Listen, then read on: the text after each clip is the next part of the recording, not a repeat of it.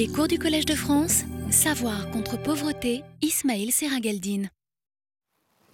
Bonjour euh, tout le monde, euh, mesdames et messieurs, je suis très honoré de vous avoir tous ici. Je me permets de vous souhaiter une très bonne année. Euh, malheureusement, je viens d'Alexandrie où nous avons débuté l'année avec un désastre d'un acte terroriste qui nous a rappelé le manque d'humanité qui peut exister dans les euh, différentes sociétés et la quantité de travail qui nous reste à faire. Mais la seule chose, ce que je puis dire, c'est que la société égyptienne dans sa totalité, musulmans aussi bien que chrétiens, ont tous pas seulement condamné l'acte, mais vraiment se sont ralliés autour euh, des familles des victimes euh, face euh, à ce désastre. Et pourtant, ce désastre, car c'était un désastre, n'est rien comparé au désastre dont nous allons parler aujourd'hui. Car il a tué 21 personnes et blessé entre presque 90 personnes. Nous parlons de quelque chose qui tue des centaines de milliers par semaine et qui touche plus d'un milliard d'individus sur la planète, qui sont dans une condition de misère au-deçà de toute conception de la dignité humaine et euh, pour qui même manger à sa faim demeure un problème. Euh, j'espère qu'un certain nombre d'entre vous ont été parmi ceux qui ont vu participer à la conférence inaugurale, où j'avais promis de reprendre en plus de détails euh, les thèmes de la conférence inaugurale un par un dans cette série de conférences que j'aurai le privilège de présenter, commençant par aujourd'hui.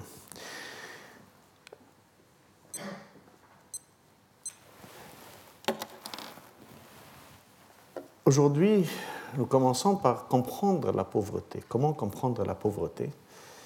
Et j'utilise le mot pauvreté malgré que souvent ce n'est pas suffisant parce qu'on parle de la pauvreté absolue, on parle de la misère. Mais enfin, on va en parler parce que, en fait, comme on l'a dit lors de la conférence inaugurale, la faim, c'est la manifestation de la pauvreté extrême. C'est ça qui est l'essentiel euh, qu'on doit, doit, se rappeler toujours. Alors, euh, j'ai organisé euh, cette réunion aujourd'hui autour de six thèmes. La pauvreté et la faim, comment comprendre la pauvreté, comment mesurer la faim, comment mesurer la pauvreté, et puis pourquoi il faudra ajouter des dimensions sociales importantes au-delà des mesures statistiques et économiques auxquelles on s'attache souvent pour pouvoir développer des politiques, des programmes et des actions qui, nous espérons, nous amèneront à pouvoir abolir la faim. Alors, juste un rappel de quelques points couverts dans la conférence inaugurale, je vais aller passer assez vite là-dessus. Plus d'un milliard de personnes aujourd'hui souffrent de malnutrition chronique. C'est une terminologie assez sophistiquée pour dire qu'ils ont faim. Malnutrition chronique, c'est des gens qui ne mangent pas à leur faim chaque jour. Et en grande partie, ce chiffre se trouve en Asie, mais c'est l'Afrique subsaharienne qui nous trouble le plus parce que c'est là où on s'attend à une croissance, malgré qu'il y aura euh, un, déclin du point de vue des chiffres en Asie.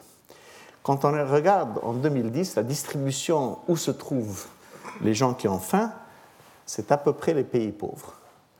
Et plus on est pauvre, plus on a de gens qui ont faim pourcentage de gens qui ont faim. Et l'Afrique subsaharienne demeure la région la plus vulnérable parce que, pas seulement c'est la région où il y avait beaucoup de, personnes qui ont faim, mais c'est là où la croissance euh, démographique continue à être euh, la plus accélérée. Et ce qui est vraiment malheureux, c'est que quand on regarde qu'à partir de, Il y a à peu près 40 ans, hein, en 1970, jusqu'à présent, on n'a pas beaucoup changé, on a même augmenté un peu le nombre de gens qui ont faim. Certes, en pourcentage total de la population de la planète, ça a baissé, mais en nombre absolu, ça n'a pas baissé. Et malgré que tous les chefs d'État du monde se sont réunis dans l'an 2000 et ont décidé qu'ils allaient réduire de moitié le nombre de personnes qui ont faim de 850 millions à 425 millions entre 2000 et 2015. Et nous avons passé à 1 milliard en 2009. On est revenu à 925 millions maintenant en 7 ans. Et puis, mais comme vous voyez, ce n'est pas une courbe impressionnante. Quel est l'indice de la faim qui est utilisé aujourd'hui par les grands organismes mondiaux? Ça cherche les sous-alimentés comme pourcentage de la population. Ça voit l'insuffisance pondérable comme un pourcentage chez les enfants de moins de 5 ans et le taux de mortalité chez les enfants de moins de 5 ans. En fait, c'est la mère et l'enfant qui sont le plus touchés par cette question de la faim. En général, voilà la distribution des indices où on dit faim sérieuse, faim préoccupante, faim extrêmement préoccupante. Et comme on s'attendrait, les pays les plus pauvres, ce sont eux qui ont le plus grand indice de faim dans les pays du monde. Et plus le PNB par habitant augmente, moins on a de problèmes de faim. Donc ce n'est pas très euh, sorcier tout ça, mais ça c'est l'indice de la faim. Et comme vous voyez, en Afrique subsaharienne, il est particulièrement marqué, aussi bien qu'en Inde. Ceci n'a pas encore chiffré les problèmes de la guerre. Souvent, la situation instable politiquement et militairement se traduit par euh, une situation où des réfugiés les gens les plus faibles, les plus vulnérables, n'ont plus accès à la nourriture et il y a des problèmes de famine, chroniques ou partiels. Nous l'avons vu au Darfour, nous l'avons vu dans d'autres, euh, en Somalie, on l'a vu ailleurs. Et ce qui est encore plus malheureux, c'est que l'Afrique subsaharienne, qui est la région la plus frappée, la plus pauvre, est aussi la région où aujourd'hui euh, il y a les plus grandes guerres du monde. Si les gens ne parlent pas autant euh, euh, du Congo qu'ils ne parlent de, l'Afghanistan ou de l'Irak, n'empêche que le Congo est la plus grande guerre depuis la Deuxième Guerre mondiale parce qu'il y a plus de 5 millions de personnes qui sont mortes au Congo. Donc le continent africain continue pas seulement à être le continent où, le problème de la faim se marque, mais aussi où le problème du développement généralement se marque. Napoléon Bonaparte, qui à Sainte-Hélène pensait un peu sur sa carrière, a fait une déclaration importante en disant qu'il n'y a que deux puissances au monde, le sabre et l'esprit. Et à la longue, le sabre est toujours vaincu par l'esprit. Et c'est pour ça que quand les gens me disent vraiment, professeur, est-ce que vous pouvez être optimiste? Qu'un jour on pourra faire ça, je dis oui. Contre toutes les puissances, la force des idées toujours est marquante. Et nous l'avons vu dans maintes situations. Et on le verra aussi pour ceux qui manquent de, ce, moindre appui à la dignité humaine qui est de pouvoir manger à leur faim chaque jour. Alors, les causes de la faim, nous savons que c'est l'extrême pauvreté. Amartya Sen a reçu son prix Nobel pour un travail extraordinaire sur ce domaine en montrant qu'on pouvait avoir une famine même si la nourriture se trouvait dans le même pays. Euh, Norman Borlaug, qui est le père de la Révolution verte, aussi un prix Nobel de la paix, euh, a fait un constat extrêmement important qu'on oublie souvent quand on dit c'est pas une question de production, c'est une question d'accès. Il a dit oui, mais si la production n'augmente pas, le prix des denrées monte et beaucoup de pauvres n'auront pas accès à ce qui existe. Si le prix des denrées baisse, un plus grand nombre de pauvres pourront avoir accès à ce qui existe. Et on a défini la sécurité alimentaire, donc, à assurer à toute personne, à tout moment, un accès à la nourriture dont elle a besoin en quantité et qualité suffisante et produite d'une manière durable. Ça, c'est extrêmement important quand on voit la dévastation qu'on a, qui a lieu aujourd'hui. Donc, la nourriture, soit vous l'achetez, soit vous la produisez vous-même. Et dans les deux cours qui viennent, euh, vendredi et lundi prochain, on va parler de la faim dans le monde urbain, où presque tout le monde achète sa nourriture, et la faim dans le monde rural, où vous serez peut-être surpris de savoir qu'un très grand pourcentage continue à acheter et non pas à produire leur propre nourriture. Et donc, ce n'est pas seulement une question de production, mais d'accès, ce n'est pas seulement la présence euh, d'un résultat, mais aussi la manière dont il a été produit. Ce n'est pas seulement la, la disponibilité d'une technologie, mais qu'il y ait une stratégie pour que cette technologie puisse servir ceux qui en ont besoin. Il ne suffit pas de regarder les équilibres au niveau mondial, parce que le problème est toujours national. Nous avons un problème en Somalie, nous avons un problème en Corée du Nord, nous avons des pays, et ce n'est pas seulement national, mais c'est vraiment une situation individuelle. Les États-Unis d'Amérique, un des plus grands producteurs et le plus grand exportateur, ont plus de 30 millions d'habitants qui ont faim.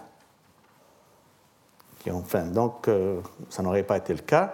Ce n'est plus dans le monde rural, mais aussi le monde urbain. Et puis, ce n'est pas seulement le montant de la nourriture disponible, c'est le contenu nutritif de cette nourriture qui entre en jeu. Donc c'est toute une combine d'activités qui fait qu'on a besoin d'accès et de nutrition à court terme au local, mais que pour la situation mondiale, il faut une production durable et un commerce équitable à long terme.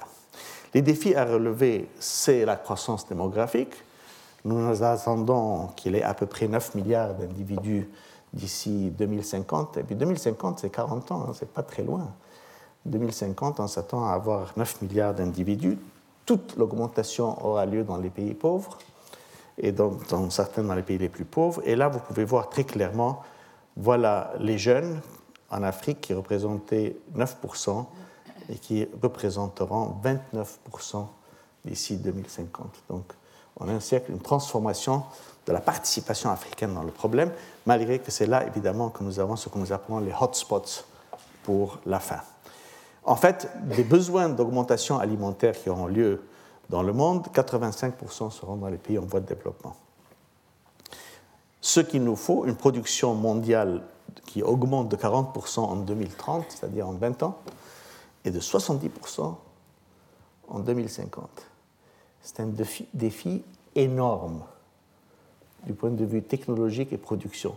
Et ça, on n'a pas encore dit comment ça va être distribué pour toucher les gens. Et ceci voudra donc une focalisation sur les petits agriculteurs. On traitera de ça lundi. Et pour relever les défis de la production, ou bien on va augmenter les surfaces cultivées, ou bien on va accroître le rendement. Euh, il faut accroître le rendement. Et là, il faut se souvenir ce que nous disait toujours le sage Swaminathan, que nous vivons tous sur cette terre en tant qu'invités des plantes vertes et de ceux qui s'en occupent, qui sont donc les fermiers.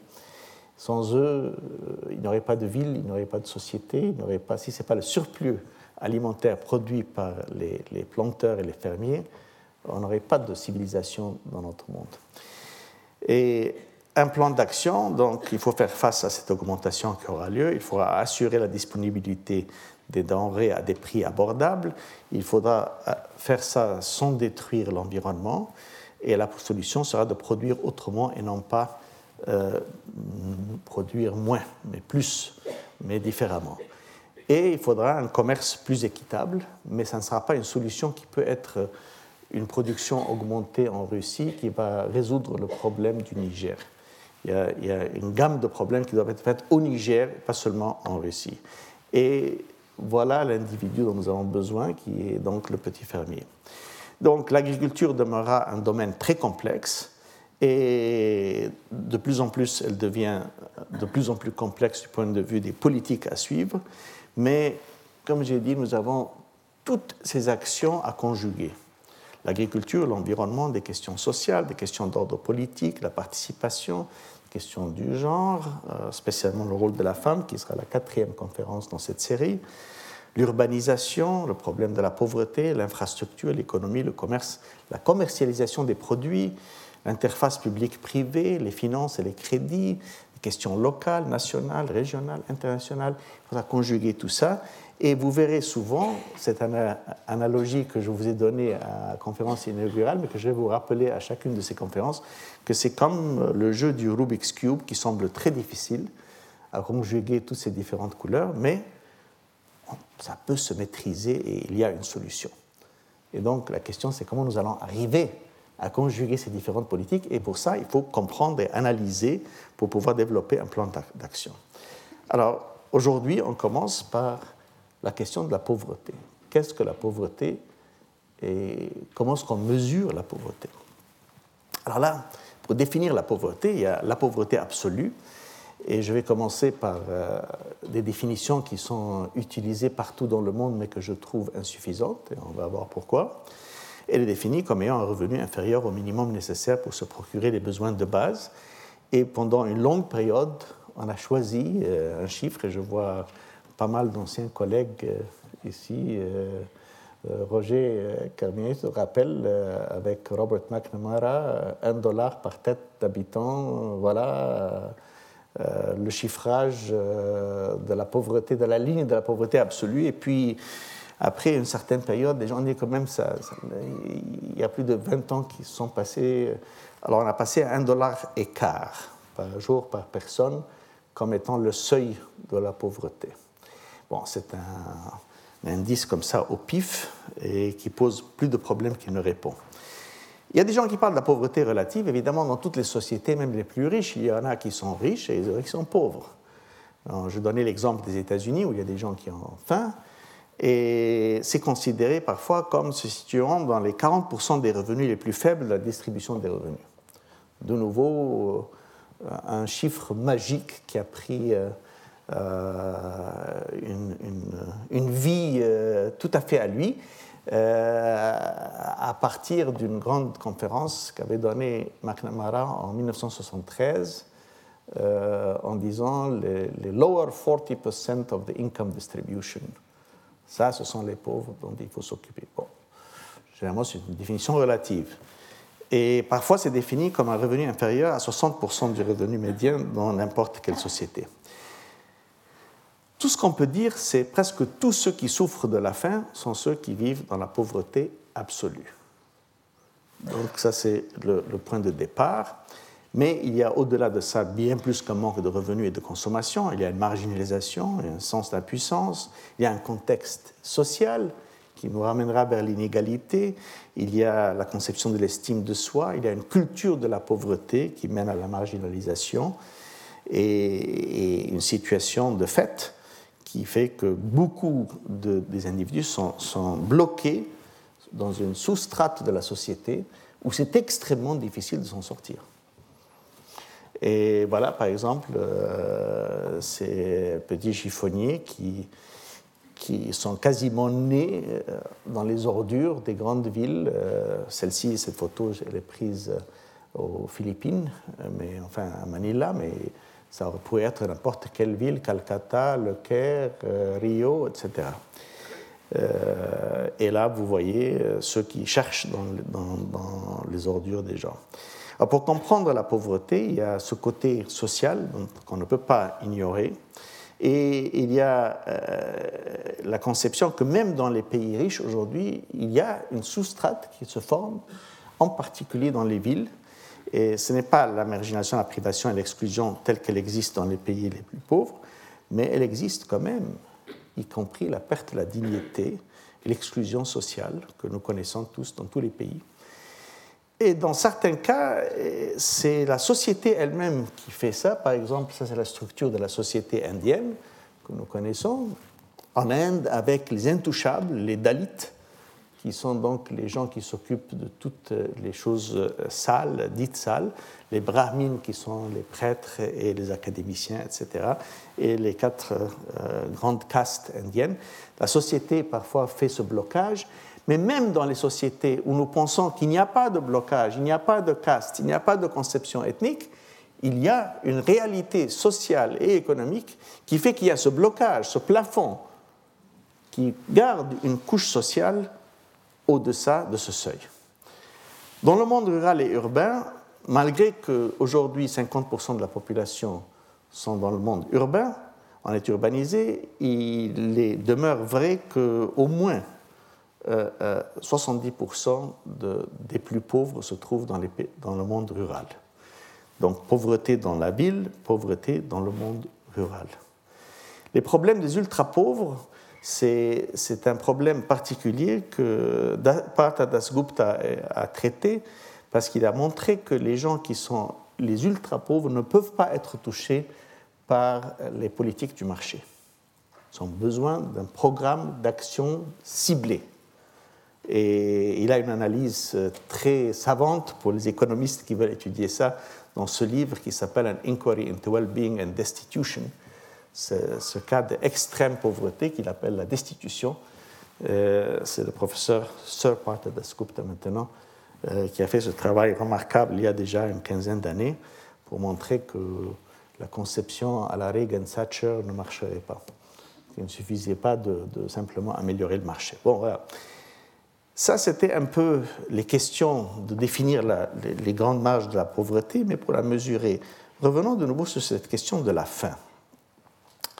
Les enfants mal nourris souffrent souvent du retard de croissance, ce qu'on appelle le stunting, et de la perte de poids, ce qu'on appelle le wasting. Dans les deux cas, c'est extrêmement sérieux et c'est frappant. Euh, d'abord, les enfants qui souffrent du retard de croissance, ils ont une petite taille par rapport à leur âge, euh, selon les normes de croissance de l'OMS, et un tiers un tiers, tenez-vous bien, un tiers de tous les enfants dans les pays à bas revenus souffrent du retard de croissance. C'est effarant. C'est effarant. Et ces enfants qui souffrent du retard de croissance ne parviennent pas à atteindre leur taille optimale, ce qui limite leur puissance physique, affecte leur santé de procréation. Ils souffrent d'une réduction du développement cognitif, courent de plus grands risques des infections et les, les, maladies tuent un plus grand nombre d'entre eux que les autres. Bon, en fait, on va voir, et ça, ça sera un sujet qu'on va reprendre dans le quatrième cours de cette série, que c'est par la mère qu'il faut s'attaquer à ce problème. Parce que ça commence surtout par les femmes qui sont mal nourries, les femmes qui ont faim, et euh, qui donnent euh, euh, naissance à des enfants à faible poids de naissance et qui, à leur tour, n'arrivent pas à bien les allaiter, et parce qu'elles sont très pauvres, n'arrivent pas à très bien les nourrir, ce qui fait que dans cette période à partir du sixième mois de, avant la, trois mois avant la naissance et 18 mois jusqu'à 18 mois après la naissance, donc 21 mois, c'est là où se joue le sort de ces petits-enfants, en très grande partie, qui touche déjà un tiers des enfants dans les pays pauvres. Et puis, comme on n'arrive pas souvent à trouver les micro et macronutriments qui sont nécessaires pour ces enfants, il y a un très grand problème euh, de manque de protéines, de manque d'iode, de manque euh, de fer, etc. Alors, au-delà de ça, il y a la perte de poids et ça, c'est un grand problème et ça touche, ça c'est le, wasting, et ça touche à peu près 10% des enfants dans les pays à faible revenu. Donc euh, ça, c'est un grand problème et ça menace leur vie. Extreme, extreme wasting menace leur vie. Et on peut traiter une gamme de suppléments nutritifs, tout ça, mais on va, s'attaquer à comment le faire. Mais simplement, je vais vous donner un peu l'ampleur du problème dont nous parlons. Un tiers des enfants dans les pays pauvres souffrent de, stunting et de wastage. Alors, que peut-on faire? Bon, euh, La perte de poids et le retard de croissance peuvent être traités après que les enfants sont mal nourris ou empêchés. Et évidemment, les traitements sont difficiles et, amènent des résultats limités, tandis que la qualité de l'intervention qui pourrait euh, pallier, empêcher, enrayer cette situation demeure absolument essentielle. Alors, relever ces défis, il faut une approche exhaustive et préventive. Et souvent, on trouve que des suppléments nutritifs pour tous les enfants de moins de deux ans ne pas chercher à trouver quel enfant et pas l'autre, mais essayer autant que possible de couvrir tous les enfants, amène les meilleurs résultats. Alors, comment savoir le niveau de malnutrition quand on a des enfants comme ça? Eh bien, il y a une solution très simple qui est utilisée par les gens sur le terrain, parce que là, je vous montrerai comment les gens en action travaillent et comment les analystes, on va faire des analyses statistiques dans un moment, mais euh, voilà, on mesure le bras de l'enfant. Et si c'est en deçà du goulot d'une bouteille, donc il est à risque. Voilà, souvent le cas, le spécialiste euh, trouve si sa circonférence est moins que celle d'une tête de bouteille, c'est l'enfant est en zone rouge et qu'il souffre d'une malnutrition sévère aiguë. Et puis le rapport poids-taille, il doit être en moyenne 70% pour être considéré à risque. Dans beaucoup de cas, il est déjà 60% inférieur. Alors, revenons aux mesures de la pauvreté. Si on ramène la pauvreté et dire que quel que soit le calcul, 1 dollar, 1 dollar et quart ou, autre, 40%, 60%, tous ces chiffres, ce dont nous parlons, c'est qu'au moins les gens aient de quoi se nourrir. Donc, ce serait peut-être mieux de s'attaquer au problème à partir du fait si nous voulons abolir la faim, il faut qu'ils aient les moyens de pouvoir se nourrir. Que vont-ils avoir besoin pour se nourrir? Eh bien, du point de vue santé, on dit 1800 kilocalories par jour pour les plus pauvres et 2122 pour les pauvres absolus. Ça, c'est ce qu'on appelle les hardcore, les plus pauvres, et les absolute pour, c'est la pauvreté absolue.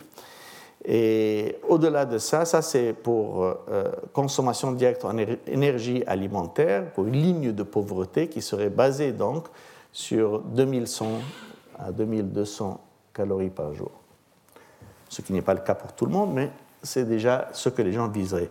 Alors, ça se base à partir de quelque chose de très réel, donc, dont les gens ont besoin. Et là, on trouve que le coût des besoins de base, qui devrait être la ligne de pauvreté, puisque c'était ça la définition principale, égale la ligne de pauvreté plus euh, euh, certains besoins au-delà de la nourriture, c'est le, le, minimum. Et donc, on a deux niveaux qui sont marqués. On commence par les kilocalories qu'on a besoin, et puis ces kilocalories sont traduites dans un minimum de nourriture que les gens doivent acheter, et puis au-delà de ça, ils ont besoin d'un minimum supplémentaire. Et on en fait deux lignes, la ligne des pauvres absolus et des plus pauvres, les hardcore, qui sont encore plus pauvres que les plus pauvres, qui sont parmi les plus pauvres. Et avec ces deux lignes, alors il y a quelque chose de très intéressant qu'on peut, qu'on peut faire, c'est que ça change euh, à travers le temps, ça change à travers la région, c'est rural euh, et urbain, et ce n'est plus un chiffre absolu en dollars, tel qu'il était conçu d'abord, mais c'est un chiffre euh, qui est basé sur ce dont les gens ont vraiment besoin. Alors, par exemple, une application, et ça change à travers le temps. En 1995, cette analyse avait été faite. C'était euh, au Bangladesh, 419 euh, takas dans les régions rurales, 707 takas dans, dans la région urbaine. Et, même dans les différentes régions, euh, les plus pauvres et les plus riches, une variation entre 563 et 950 qui serait donc euh, la ligne euh, moindre et la ligne plus haute. Et ces lignes de pauvreté ont beaucoup plus de sens que de simplement choisir un chiffre comme un dollar ou un dollar et quart par personne. elles sont propres à un pays spécifique, une région ou un temps particulier et elles peuvent être définies comme étant euh, euh, susceptibles à la fluctuation des prix des denrées alimentaires. C'est-à-dire quand tout d'un coup le prix euh, du maïs et du blé en, doublé et triplé en 2008, ça se reflèterait tout de suite dans la ligne et le seuil de pauvreté dont nous avons besoin. Et donc on rattrape la conception d'Amartya Sen qui était que c'est aussi l'accès à la disponibilité de la nourriture et pas uniquement la disponibilité physique de la nourriture dans un pays. Si les gens ne peuvent pas s'acheter la nourriture, donc ça, ne mène pas à une, diminution de la faim. Et si on part de là pour revenir vers la pauvreté avec une nouvelle conception du seuil de la pauvreté qui se rapporte justement à la question de la faim, et non pas à un chiffre comme ça qui a été choisi euh, par des grands décideurs dans les grandes instances internationales. Et quand on s'attaque à ce problème, eh bien, on a de nouveau des questions sur revenir comment mesurer la pauvreté. L'incidence de la pauvreté, alors, est une question de dire, bon, au-deçà d'un certain seuil, combien d'individus est-ce qu'il y a? Ça, c'est un chiffre le plus simple. Mais il y a un problème avec ça Si on a défini un seuil et qu'on dit que 20% de la population sont en dessous de ce seuil, est-ce qu'ils sont juste en dessous? Il suffit un coup de pouce pour qu'ils passent le seuil ou bien est-ce qu'ils sont loin en dessous? C'est ça que nous appelons la profondeur ou le fossé de pauvreté, donc pour s'attaquer au problème de mesurer où est-ce qu'ils en sont, ces gens qui sont sous ce seuil. Et ça fait une très grande différence, évidemment, dans le genre de programme dont on a besoin. Et je vais vous montrer pourquoi euh, une famille d'indices qu'on appelle les Foster-Greer-Thorbecke ou le pi-alpha a été développée. Alors, l'incidence de la pauvreté, c'est très simple, c'est la proportion du nombre de personnes vivant en dessous du seuil de pauvreté, défini, nous espérons, par des méthodes qui sont plus valables que 1 dollar. Mais, mais le même calcul peut être fait si on définit par 1 dollar ou 1 dollar et quart. C'est, tant qu'on a un seuil de pauvreté, on peut mesurer le nombre d'individus, l'incidence et la proportion de ces individus, qui sont donc population c'est, N et Q étant le nombre d'individus qui ont un, revenu moindre au seuil défini. Et ça, c'est ce qu'on appelle parfois le head count index. C'est pour ça que c'était un H dans ce calcul.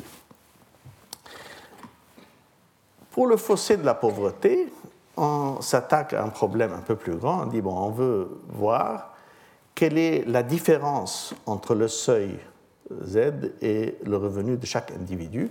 Et on va essayer de développer où se trouve donc cette dispersion des individus. Et là, on fait cette équation qu'on va retrouver avec Foster-Greer-Thorbecke, qui dit que puisqu'on veut diviser par le nombre d'individus, on additionne tous ceux qui sont de, de 1 jusqu'à Q, qui sont tous ceux qui sont euh, moins du seuil Z et qui ont un revenu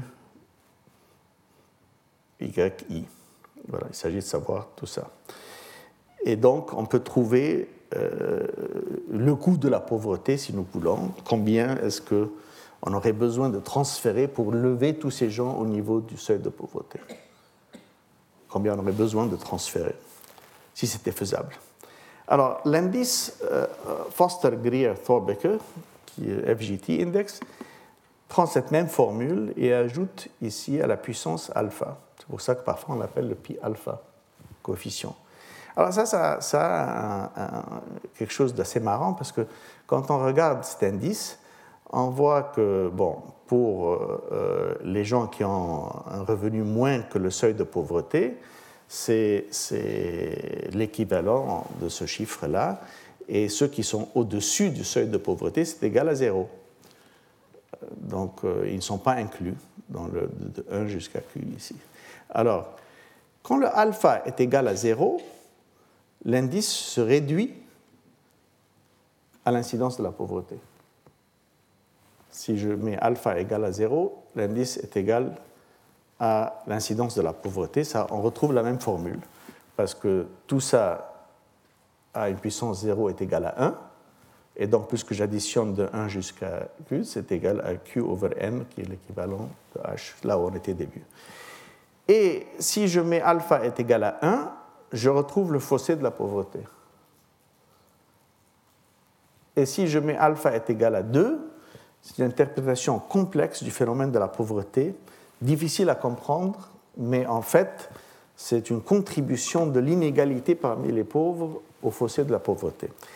Ce qui est intéressant, c'est que le, le, P2, le P2 et c'est la, on peut, la définition statistique, c'est la moyenne des carrés des fossés proportionnels de la pauvreté, mais ça, ce n'est pas important. Ce qui est important, c'est que P2 est très bien en corrélation avec la malnutrition des enfants. Justement, on parlait de 30% et de 10%. Eh bien, dans ces sociétés, vous trouverez que le P2, plus, plus le P2 augmente, plus vous aurez euh, une incidence euh, euh, de la malnutrition parmi les enfants. Donc une interprétation possible se permet. Alors ces indices FGT, le pi alpha, fournissent des mesures beaucoup plus riches que simplement un seuil défini d'une manière. Ça, parfois, il faut reconnaître que le P2 est difficile à interpréter pour les décideurs.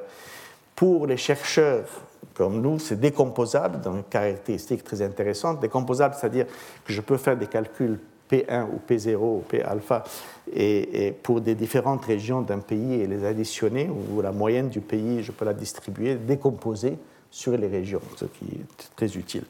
Mais, mais car il y a un mais, la structure mathématique sous-jacente de l'index peut le décomposer sur n'importe quelle base. C'est-à-dire, si je peux dire, euh, je suis intéressé par les différentes régions d'un pays pour savoir où se trouve la misère et la pauvreté, ça c'est une manière assez logique de décomposer l'indice national. Mais euh, la mathématique sous-jacente dirait que si je définissais, je veux euh, le diviser, le décomposer par les gens dont le nom commence par A et les gens dont le nom commence par B ou C, les mathématiques tiennent. Et la seule explication, c'est qu'il n'y a pas une soudure sociale, c'est à la fin une agglomération d'une mesure individuelle. Or, la pauvreté a une dimension sociale. Et c'est pour ça qu'à lui seul, il n'est pas suffisant.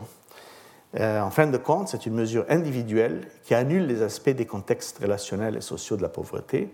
Et donc, il faut employer l'indice avec d'autres indices surtout qui touche la question de l'inégalité sociale. Et là, on se tourne, il y a toute une famille d'indices, il y a le Sen-Shorox Index, il y a beaucoup d'autres indices, mais le plus simple, le plus connu, euh, là où les gens se sentent écrasés, la manière la plus facile de voir ça, c'est ce que nous appelons les coefficients de Gini. Gini coefficients, c'est un coefficient qui mesure l'inégalité dans une société. À 0, c'est l'égalité parfaite, à 1, c'est l'inégalité total, c'est-à-dire un individu a tous les atouts de la société, tout le revenu de la société.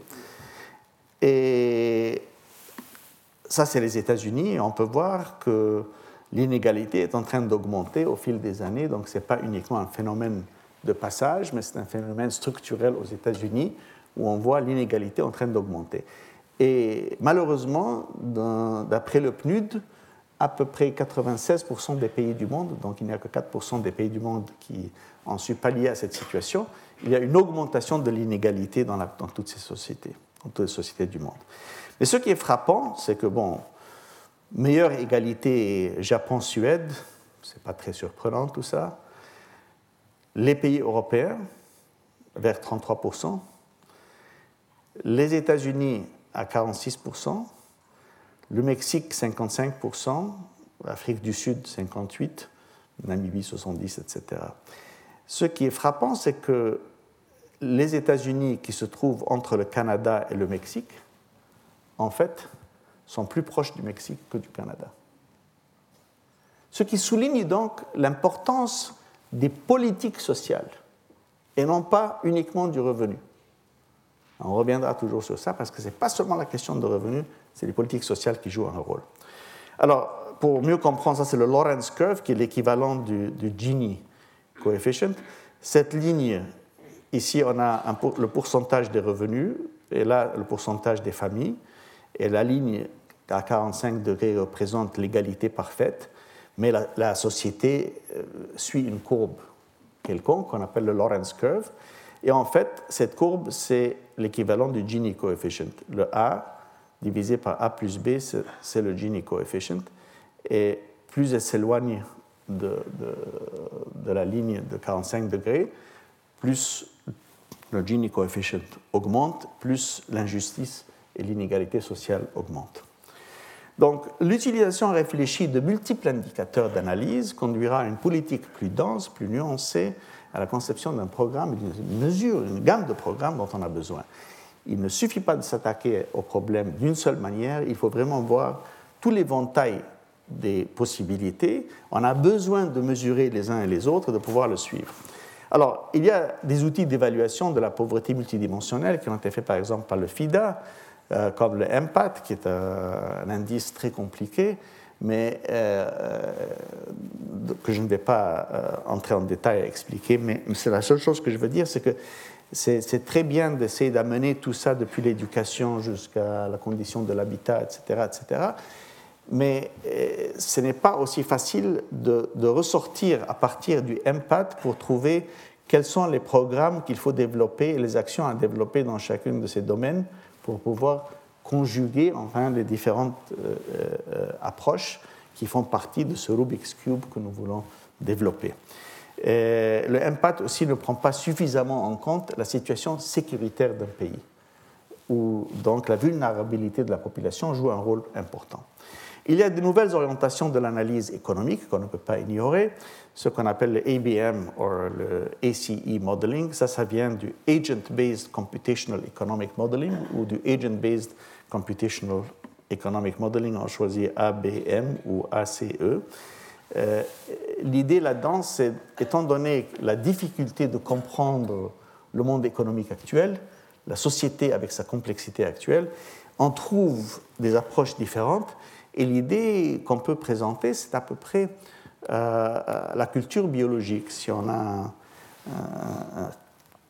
un, petri dish où on met euh, des bactéries et on leur permet de, s'accroître, et on voit après qu'est-ce qui se développe, qu'est-ce qui ne se développe pas.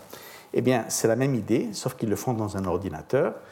Ils donnent un grand nombre de ce qu'ils appellent des agents économiques euh, qui ont des interactions locales. Ils, ont, euh, euh, ils sont programmés pour réagir d'une certaine manière vis-à-vis des uns des autres.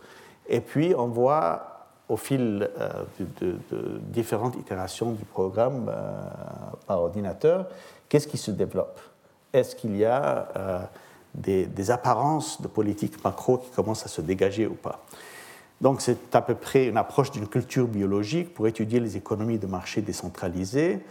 Et il y a comme euh, ceux comme moi qui critiquent cette approche, qui a été d'ailleurs développée surtout euh, à Santa Fe Institute aux États-Unis, euh, en la disant, écoutez, ça dépend tellement de, la manière dont vous définissez les conditions initiales, que vraiment, ce n'est pas nécessairement une très bonne manière d'essayer de, modeler ce qui se passe dans l'existence. Mais ça, c'est l'approche. C'est une approche qui a fait son chemin. Il y a beaucoup de thèses maintenant qui sont écrites à ce sujet. Et ils essaient de, l'attaquer à travers en disant que on peut même aujourd'hui, parce que les ordinateurs sont devenus très puissants, euh, avec les programmes sont très sophistiqués, on peut même dire aux différents agents, les, les individus qu'on va modeler dans, ça, on leur donne des, possibilités de changer leur euh, programmation. C'est-à-dire, si on commence en disant que à sa première interaction, euh, cet agent va réduire euh, ou changer de direction par 50%, on peut dire qu'à partir de la troisième, il va réduire de 50 à 40, puis de 40 à 30, puis de 30 à 20. Donc on peut même introduire des changements dans ce qu'ils vont faire.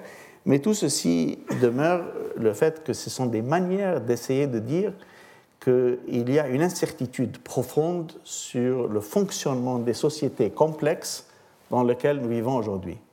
Une incertitude profonde et qui fait que la modélisation économique, qui se veut prédictive, euh, fait face à des énormes difficultés. Et, tels que les problèmes euh, euh, écologiques, biologiques, la simulation par ordinateur devient beaucoup plus difficile. Mais ceci est, un exemple. On cherche les, régularités macro, ce qu'on appelle des emanating patterns.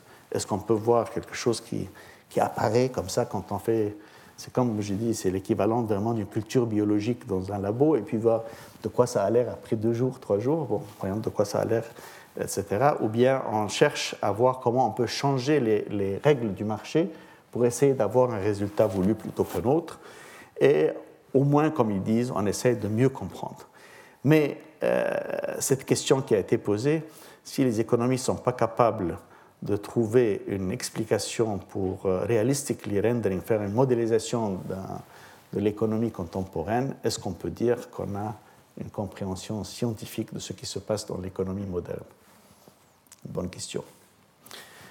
Pour moi, ce qui manque surtout euh, à toute cette voie de travail, tout ce chantier de travail, c'est les dimensions sociales. Les dimensions sociales, euh, qu'il faut concevoir comme étant euh, une pièce maîtresse de toute la gamme d'activités euh, politiques et économiques qu'on est en train de mettre en jeu. Alors, pour les dimensions sociales, ça veut dire qu'il faut des analyses sociales et économiques. Alors, souvent, on dit que l'analyse économique ignore les facteurs humains et, j'ai apprécié surtout le commentaire de cet individu qui euh, euh, est un des sans-abri euh, à New York en ce moment, qui dit toutes ces analyses économiques ne me disent rien. Mais en fait, il y a cette approche réductive euh, qui a lieu, qui est sous-jacente dans l'analyse économique. Si on pose une question, qu'est-ce qu'un être humain? Bon, à un certain niveau, on peut dire que c'est trois seaux d'eau, une poignée de minéraux maintenus ensemble par des réactions chimiques. Oui, mais enfin, c'est une opinion qui fait beaucoup perdre au sens d'être humain. Et pour moi, euh, ce que je dis à mes collègues économistes, que trois seaux d'eau et une poignée de minéraux maintenus ensemble par des réactions chimiques n'est pas égal à un être humain. Et donc, euh, une société vaut bien plus que la somme des transactions économiques et sociales qui ont lieu. Il y a, une dimension qui manque complètement quand on essaye de, de la réduire d'une manière uniquement, uniquement, je souligne, uniquement quantitative, ce n'est pas pour dire que le quantitatif n'est pas important, c'est important, mais ce n'est pas la seule chose. Ce n'est pas la seule chose à suivre. Nous avons besoin de plus et non pas moins d'approches sophistiquées. Je ne suis pas parmi ceux qui, comme certains de mes collègues et de mes amis dans certaines ONG, qui disent on n'a pas besoin d'analyse, on voit le problème, on va s'y attaquer. Souvent, on peut faire beaucoup plus de bien à travers le changement de politique générale qu'à travers une action pointue, aussi bénévole soit-elle. Et malheureusement, je ne suis pas de ceux qui trouvent dans l'analyse sociale euh, dite du postmodernisme beaucoup euh, euh, qui aiderait à l'attaque des problèmes dont nous parlons. Et donc, euh, la question de quantitatif ou qualitatif, on a besoin des deux. Mais si on veut analyser une politique, on a besoin de mesurer quelque chose, de savoir un dosage d'une action qui est en train d'être faite, est-il suffisant ou pas, est-il en train d'avoir les résultats voulus ou pas, faut-il changer de cap ou pas? Il faut quand même pouvoir mesurer et avoir des jalons qu'on puisse agir sur ces questions. Euh, souvent, les modèles sont mal compris. Il y a des modèles qui sont nuancés. Euh, souvent, il y a des gens qui pensent qu'on est toujours avec euh, la place qui parlait d'appliquer aux sciences politiques et morales la méthode fondée sur l'observation et les mathématiques, qui a très bien servi les sciences naturelles. Eh bien, ce n'est pas tout à fait le cas. Ketley disait plus les sciences ont fait de progrès, plus elles sont tendues à rentrer dans le domaine des mathématiques, qui est une des espèces de centres vers lesquels elles viennent converger.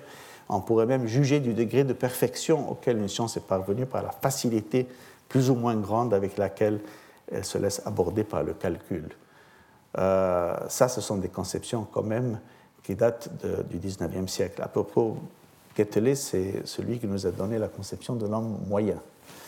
Euh, une famille moyenne, 2,4 enfants, etc.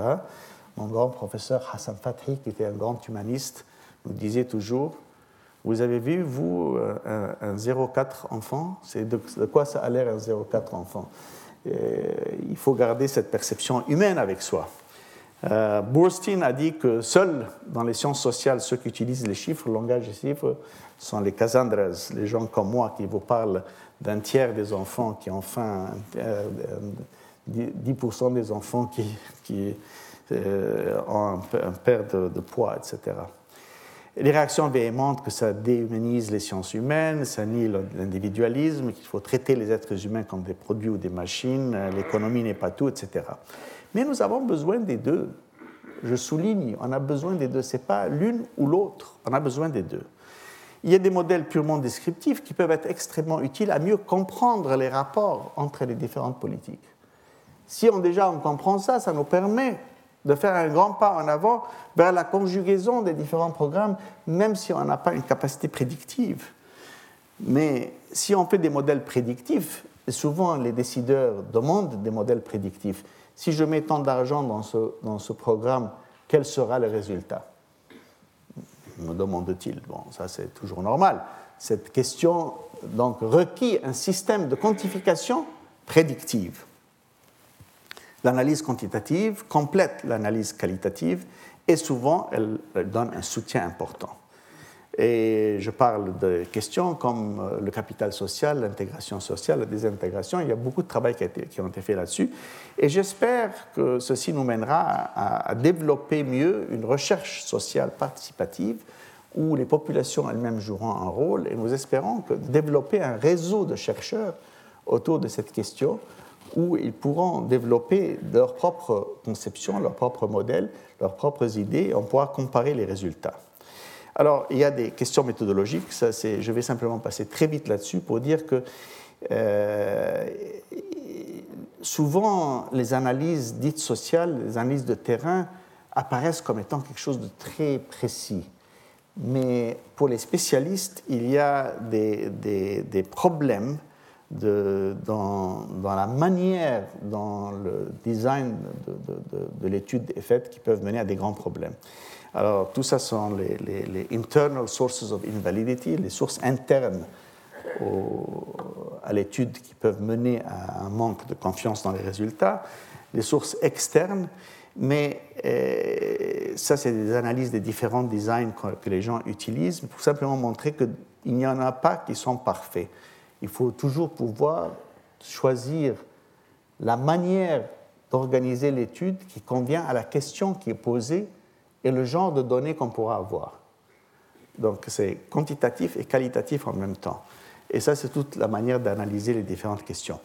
Mais je vais vous donner un exemple plus frappant, plus facile à, apprendre, qui est l'importance du contexte. C'est-à-dire, quand je regarde, j'ai des, possibilités d'une observation avant, une observation après et une action qui a eu lieu. Et puis, j'ai toutes ces lignes qui montrent dans tous ces cas euh, chacune de ces actions a mené à une augmentation importante, en fait presque tous la même chose. Mais si j'ai le contexte, et que le contexte inclut une étude à travers le temps, je peux trouver qu'elles ont l'air comme ça. Elles ne se ressemblent pas du tout. Ici, elles se ressemblent toutes. Là, elles ne se ressemblent pas du tout. En fait, l'intervention qui ici paraîtrait avoir eu un résultat très important dans tous ces cas, n'a eu aucun, effet. Elle était déjà sur la même ligne. En fait, elle a même réduit la croissance. Là, c'était juste un déclic, mais ça n'a pas changé. Là, c'est monté, puis c'est revenu, etc. Donc, c'est très difficile de juger simplement par le résultat d'une expérience, même si ça a l'air extrêmement sophistiqué, extrêmement scientifique.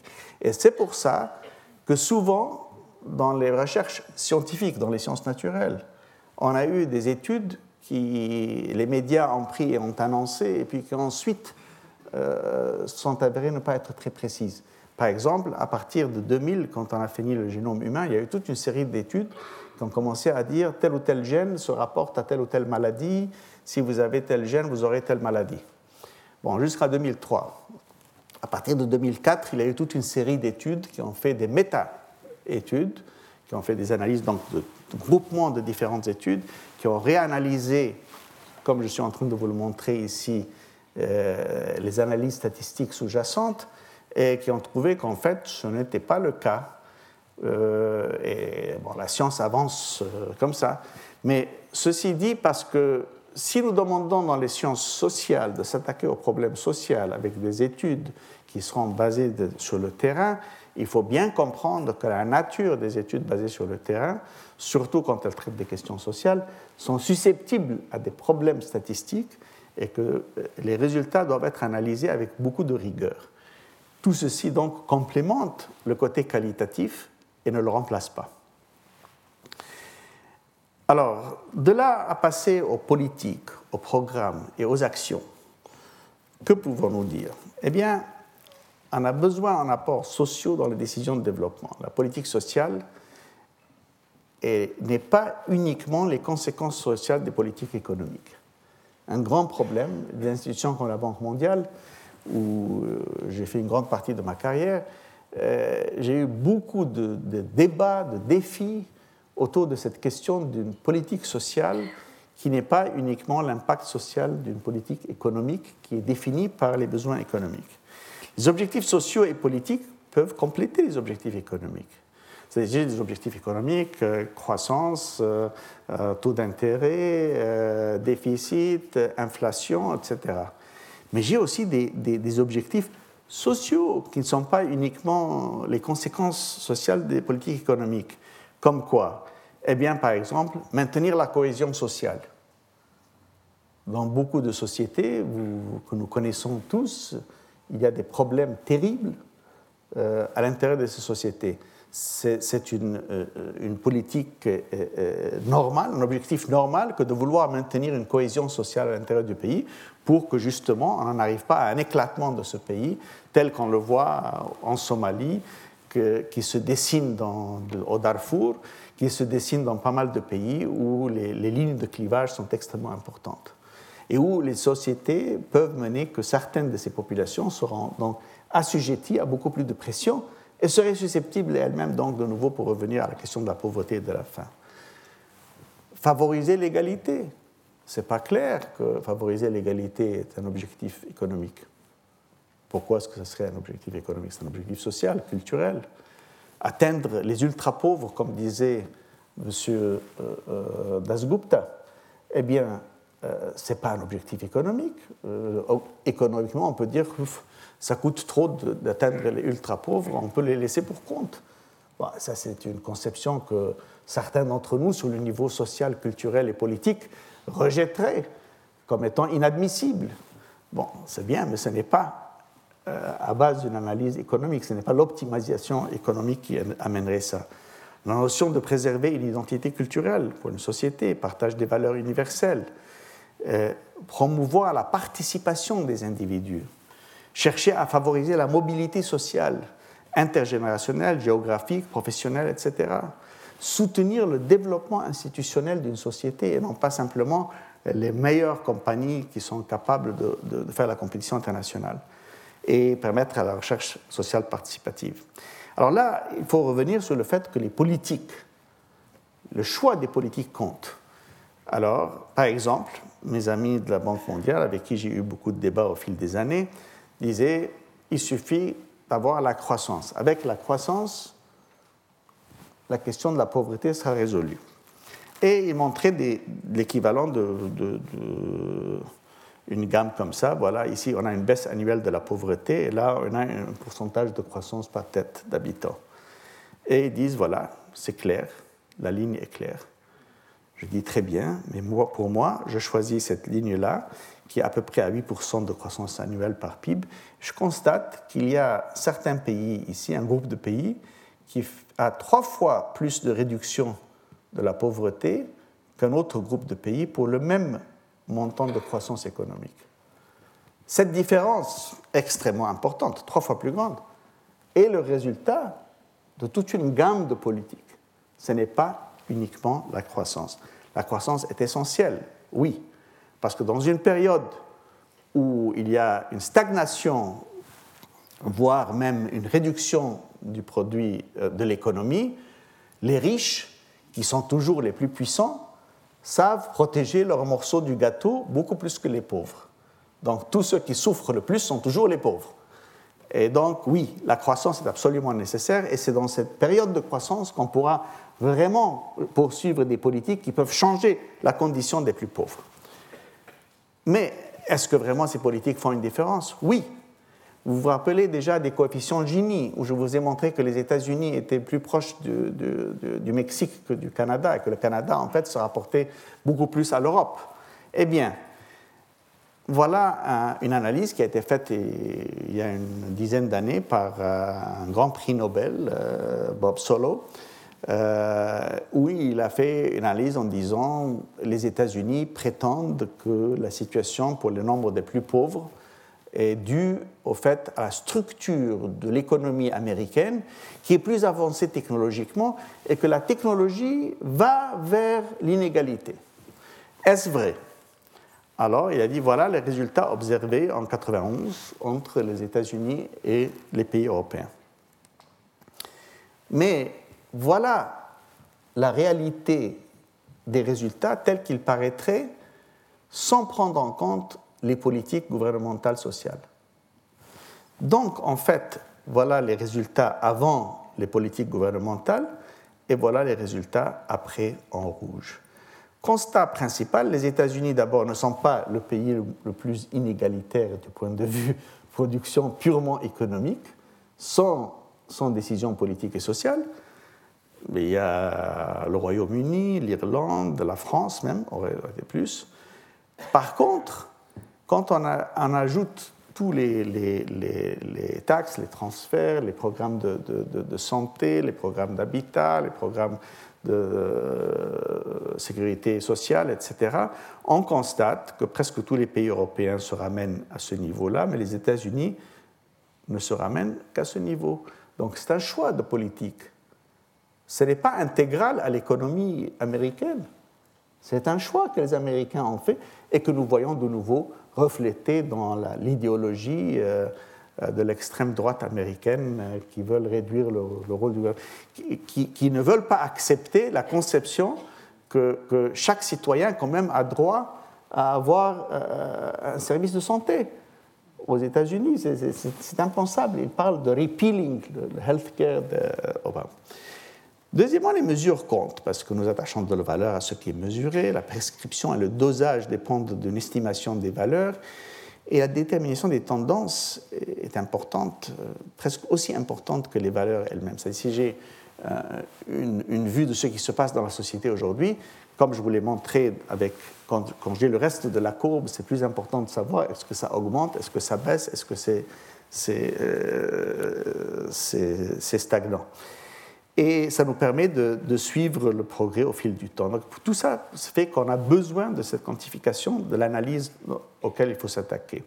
Comme par exemple pour dire que si nous, avons, euh, nous avions 850 millions euh, euh, de gens qui avaient faim en 2000 et que nous voulions réduire ça à, la moitié en 2015, il fallait pouvoir suivre des jalons pour voir si vraiment on est en train de réduire chaque année euh, le, montant. Mais comme vous l'avez vu, on n'est pas en train de réduire du tout le montant. Depuis 1970, le nombre des, des, plus pauvres est presque le même. Donc, le développement euh, durable que nous cherchons, tout ça, est-ce que ça va aggraver la situation? Est-ce que ça va nous rendre incapable de traiter avec le problème de la faim Est-ce que la production dont on a besoin sera telle qu'on va détruire notre environnement parce que nous aurons 9 milliards d'habitants? Eh bien là, je vais vous montrer une question importante, puisqu'on a parlé de, malnutrition et de santé, mais parlons du revenu et de la santé. Bon, là, un calcul très simple, une gamme de calculs. Euh, en fait, euh, les plus riches vivent plus longtemps, ça c'est normal. Mais ce qui n'est pas, attendu, c'est le suivant. Ça, c'est une série de courbes qui montrent que ce n'est pas une ligne. Le rapport n'est pas une ligne. Plus on a de, de revenus par habitant, plus on a une espérance de vie. Oui, mais c'est une courbe. Et les courbes, on peut faire toute une famille de courbes comme ça, comme vous voyez, ça part, ça part de 1950, 61, etc. Et ce qui est frappant, c'est que malgré qu'on a ici 20 000 dollars par habitant, et on peut, avec 1000 dollars par habitant, avoir à peu près 80% du bien-être qu'une personne 20 fois plus riche a. C'est déjà important. Deuxièmement, un constat très important, c'est qu'au fil des années, pour les mêmes 1000 dollars, on a une augmentation marquée de l'espérance de vie. Une augmentation tellement importante que si elle n'avait pas eu lieu à cause, pourquoi est-ce qu'elle a eu lieu? Elle a eu lieu à cause de la, de, vaccination, de, la réduction de la mortalité infantile, d'une amélioration de la santé maternelle, etc. Mais si on était resté avec la même politique qui existait en 1950, pour obtenir le même résultat qu'on a obtenu en 87, donc presque 30 ans plus tard, il aurait fallu en fait augmenter le revenu de huit fois. Donc ceux qui disent que simplement si on attend de s'enrichir, on peut, ah, tout va s'améliorer, attention, si on ne change pas de politique, si on ne change pas de politique, il faudrait améliorer huit fois le revenu pour obtenir ce qu'on peut obtenir uniquement en changeant les politiques, sans amélioration de revenus. Donc les politiques jouent un rôle essentiel. Cette augmentation que vous avez vue ici n'a pas besoin de cette énorme augmentation de revenus. Elle est sujette à une meilleure conception de politique nationale, une meilleure conception de comment s'attaquer, comment cibler pour les plus pauvres, comment cibler les, les, populations vulnérables. Et donc, les politiques comptent. Le choix de politique compte. Et je dis souvent à mes collègues dans les ONG, certes, l'action humanitaire est importante, certes, l'action sur le terrain est importante, mais le genre de politique poursuivi par les gouvernements est extrêmement important aussi. Mais alors, pourquoi est-ce qu'on a tellement de difficultés à faire accepter ces nouvelles politiques? Eh bien, c'est qu'il y a deux choses qui rentrent en jeu. La première, c'est qu'il y a une différence d'approche. Comment changer la société? Ce que j'ai appelé dans ma conférence inaugurale les trois visions de la société. Mère Teresa qui euh, trouve que c'est la solidarité qu'il faut renforcer, l'altruisme et la solidarité. La Banque mondiale qui conçoit que c'est un problème de transaction et donc d'imperfection des marchés et il faut faciliter l'entrée ou la sortie des gens dans les marchés, etc. Et il y a ceux qui, dans la grande tradition de Marx ou d'autres, disent c'est vraiment à la fin, c'est des relations de pouvoir. C'est-à-dire si au Brésil, les, grands intérêts terriens euh, sont tellement vastes, on ne pourra jamais faire une réforme agraire passée par le Parlement parce que c'est vraiment qui contrôle le pouvoir à la fin qui fait les décisions. En fait, c'est un autre genre de Rubik's Cube. La réalité, c'est que la société a besoin des trois approches. Ce n'est pas l'une ou l'autre. Elle a besoin des trois. Et souvent, le débat est extrêmement difficile parce qu'on n'est pas clair sur les choix des critères du choix social. C'est-à-dire, les critères du choix social sont différents. Et pour ça, je vais poser une question, même un mot comme l'égalité. C'est la France, on parle d'égalité. Mais Qu'est-ce qu'on veut dire par l'égalité? Et ce débat, on l'a eu aux États-Unis avec euh, la notion de fairness, d'équité. Bon, est-ce que c'est l'égalité des résultats? Ou c'est l'égalité des opportunités Ou bien c'est de dire nous devons agir pour réduire l'inégalité existante. Clairement, ces trois définitions mèneraient à des actions très différentes. Une dirait, bon, moi j'ai offert à tout le monde euh, le même choix. Si M. Zuckerberg euh, fait 50 milliards, euh, tant mieux pour lui. si d'autres ne trouvent pas à manger, tant pis pour eux. On leur a donné tous la même occasion au point de départ. Il y a d'autres qui disent non, à la fin, comme par exemple de nouveau pour choisir les États-Unis, le problème a été pour la question des Noirs jusqu'à ce que la Cour suprême a décidé en 1954 que la séparation euh, était euh, elle-même inégalitaire. Euh, il n'y a pas de separate but equal en 1954.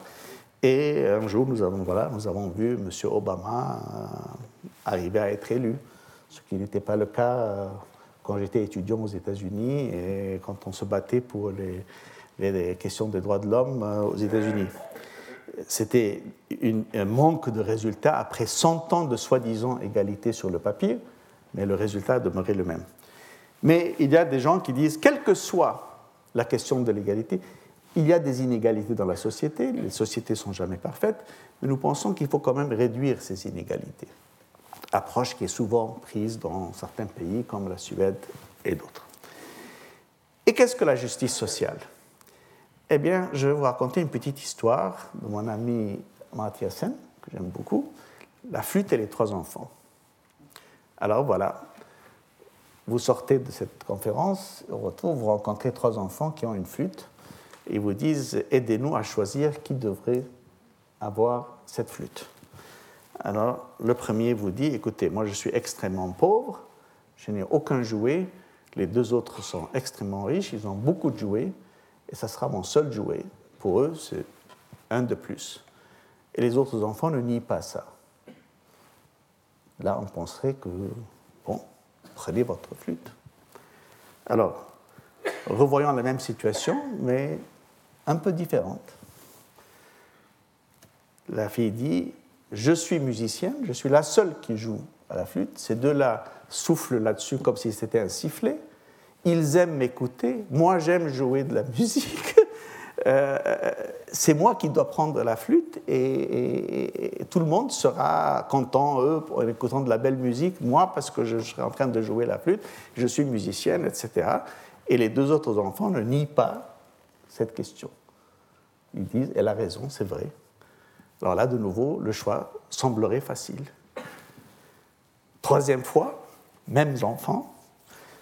Le troisième dit oui, lui il est pauvre et elle elle est musicienne, mais c'est moi qui fabriquais la flûte.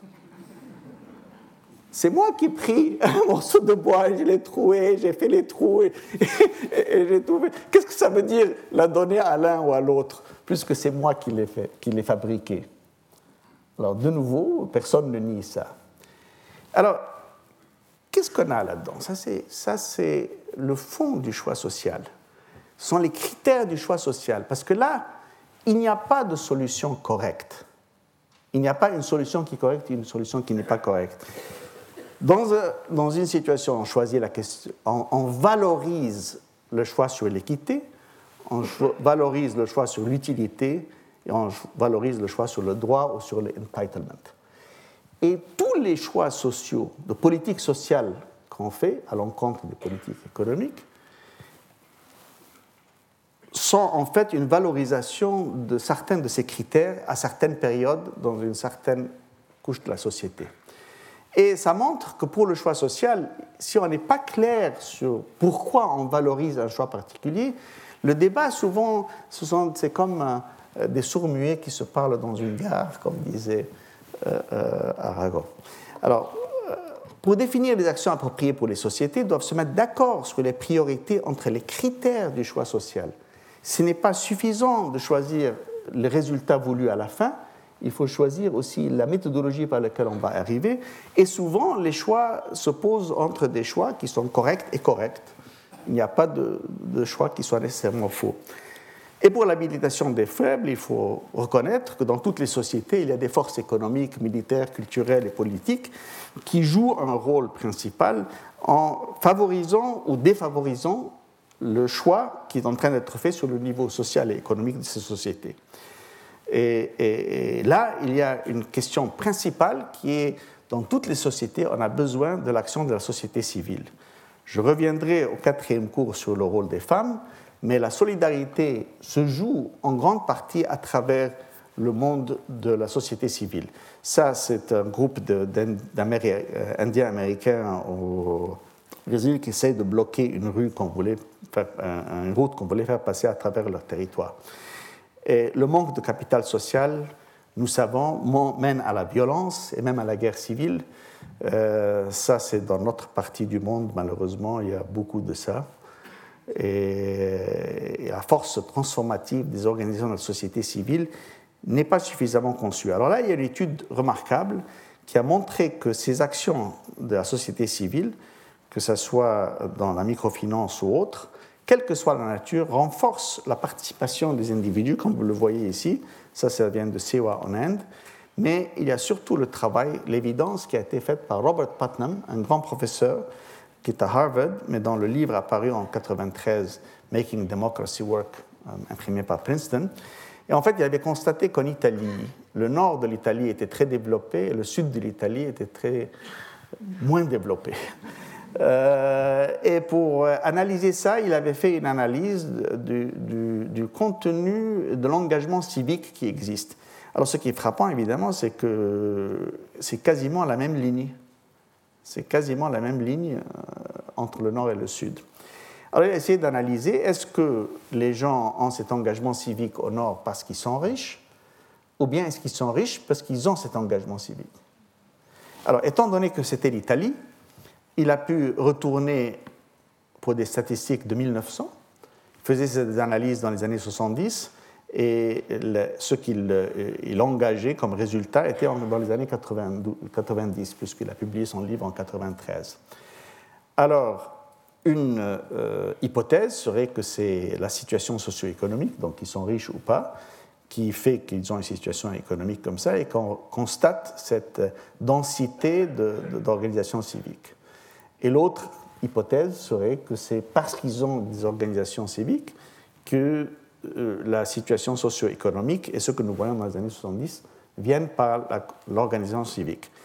Il a testé toutes ces hypothèses et voilà le résultat vu par la, grandeur de la corrélation qui a eu lieu. Un résultat frappant qui montre que l'organisation civique, euh, en fait, engage les gens à avoir un gouvernement beaucoup plus euh, valable, beaucoup moins euh, corrompus qu'autrement. Et les réseaux de la société civile, euh, comme nous le savons, se nourrissent de flux d'informations et elles nourrissent l'habilitation des pauvres. Donc, euh, ce n'est pas uniquement l'action gouvernementale, malgré que ce dont j'ai parlé était surtout les questions des politiques qu'il fallait poursuivre au niveau gouvernemental, mais c'est l'action de tous les, les, acteurs civils, que ce soit la société civile, que ce soit le gouvernement, que ce soit les acteurs économiques, les acteurs sociaux, culturels, etc., jouent un rôle. Et pour que les bonnes politiques de développement nécessitent des contributions de recherche sociale intéressantes, il faut faire attention à ce qu'on euh, ne fasse pas de, fausses déclarations trop vite. Et surtout le fait qu'avec la volatilité, l'instabilité que nous vivons aujourd'hui, il faut trouver des nouveaux outils d'analyse, et j'en parlerai dans la sixième euh, conférence de cette série. Et toutes ces analyses qui sont dites complexes, on en a besoin aujourd'hui pour mieux former les politiques, en reconnaissant toujours qu'il doit y avoir toute une gamme de politiques. Alors, toutes les réactions, il faut les comprendre et pouvoir les conjuguer les unes et les autres, justement comme le fameux Rubik's Cube dont nous avons parlé. Mais, mais au-delà de ça, il faut se rappeler que beaucoup de gens pauvres dépendent de notre réussite. Ce n'est pas une question de publier des études, il s'agit surtout de fomenter une révolution pour abolir la faim. Je vous remercie. Retrouvez tous les contenus du Collège de France sur www.colège-2-france.fr.